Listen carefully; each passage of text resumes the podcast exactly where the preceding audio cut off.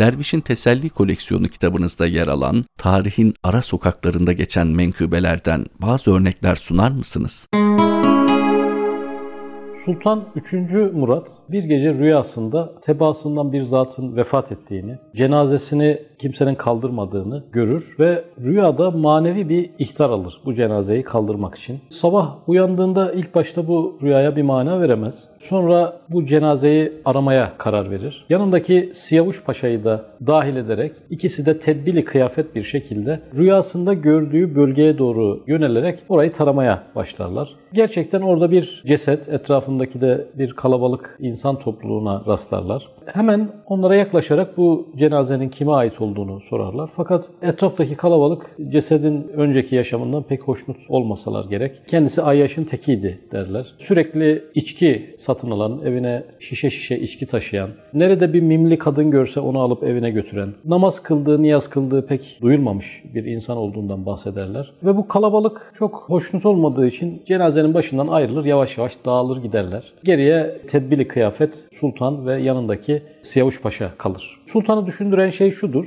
Böyle bir insanı rüyasında görmesinin acaba anlamı nedir? Yapması gereken şey nedir? Şeklinde düşünceye dalar. Ardından sultan bu cesedi kefenlemekle, yıkamakla görevli olarak o önceki geceki rüyasına binaen kendisini vazifeli görür. Yanındaki Siyavuş Paşa ile birlikte yine tedbirli kıyafet bir şekilde halk fark edemeyeceği bir şekilde cenazeyi yıkarlar, kefenlerler. E, fakat cenaze namazı için bir camide bekletmeye karar verirler. Bu arada sultan acaba bunun bir ailesi, çoluk çocuğu, bir evi yok mu bir soruşturalım der. Ve sonra sonra bir evi görürler ve oraya doğru yönelirler. Kapıyı çaldıklarında yerde yatan cenazenin sahibi o ana kadar haberi de olmayan yani bu vefattan haberi de olmayan yaşlı eşi kapıyı açar. Yaşlı kadın adeta bu haberi önceden bekliyormuş gibi metanetle dinler ve tedbirli kıyafet gelen padişahı da tanımadığı için ona biraz dertlerini döker gibi olur. Bizim efendi biraz garip bir insandı diye anlatmaya başlar. Nerede Müslüman bir kardeşinin elinde bir içki görse hemen gider para verir onu satın alırdı ve onu gelir evde lavaboya boşaltırdı. Ümmet Muhammed'den kimse içkiye bulaşmasın diye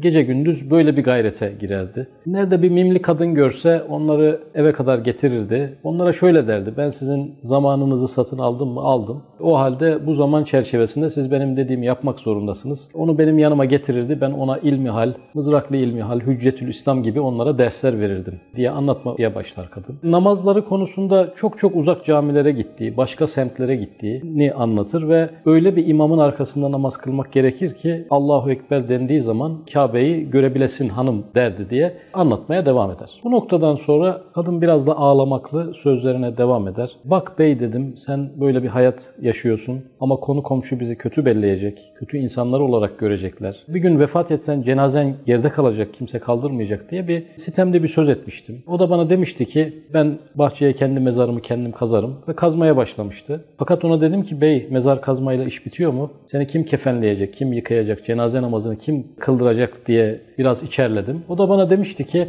Allah büyüktür hanım, padişahın işine. Sözün özü Rabbimizle bir münasebetimiz varsa, ona güveniyorsak, onun rızası için bazı işler yapıyorsak, bir şekilde hayat içerisinde başımıza gelen bütün hadiselerde en imkansız şeyler bile imkanlı hale gelecek. En büyük sistemler bile kendimizi her ne kadar küçük görsek bile bizim problemimize, bizim dünyamızdaki probleme katkı sunacak şekilde gelişecek ve çok zor hadiseleri bile hiç ummadığımız faktörler tarafından Rabbimizin çözdüğünü kendi gözlerimizde göreceğiz. Müzik